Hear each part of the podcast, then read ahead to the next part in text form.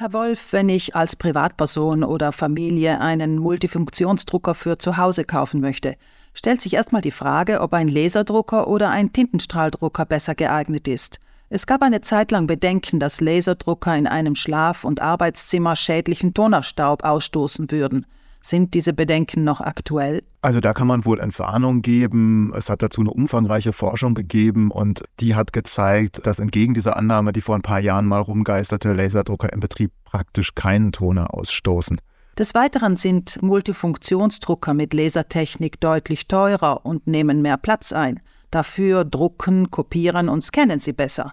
Wann ist ein Laserdrucker also doch in einem Haushalt angebracht?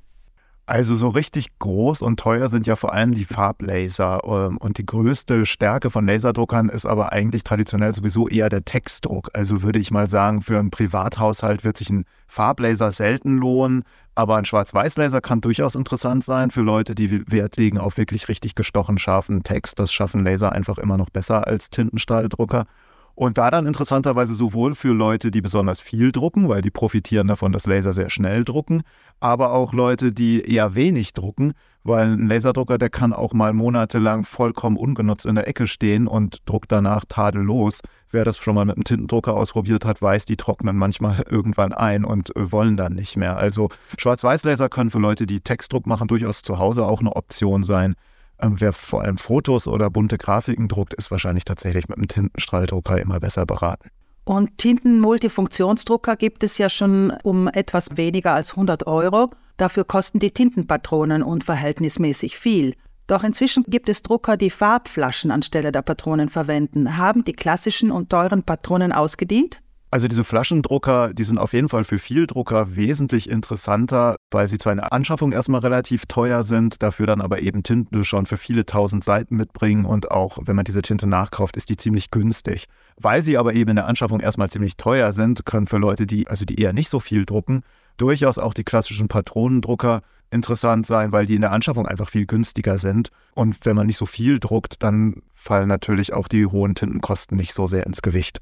Ob ein Haushalt als Vieldrucker oder Wenigdrucker eingestuft wird, dafür ist die Anzahl der Seiten ausschlaggebend, die die Familie pro Monat herstellt.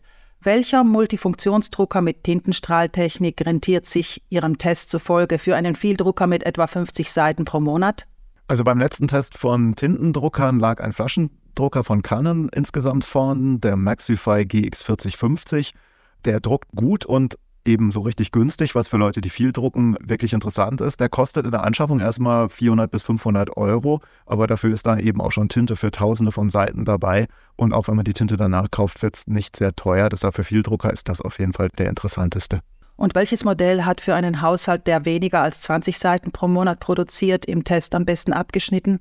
Da würden wir aus dem letzten Testfeld eher den Epson Workforce 2960 empfehlen. Der druckt zwar viel teurer als diese Flaschendrucker, kostet aber dafür in der Anschaffung nur um die 120 Euro und liefert auch eine gute Qualität, zum Beispiel Fotos auch in richtig guter Qualität.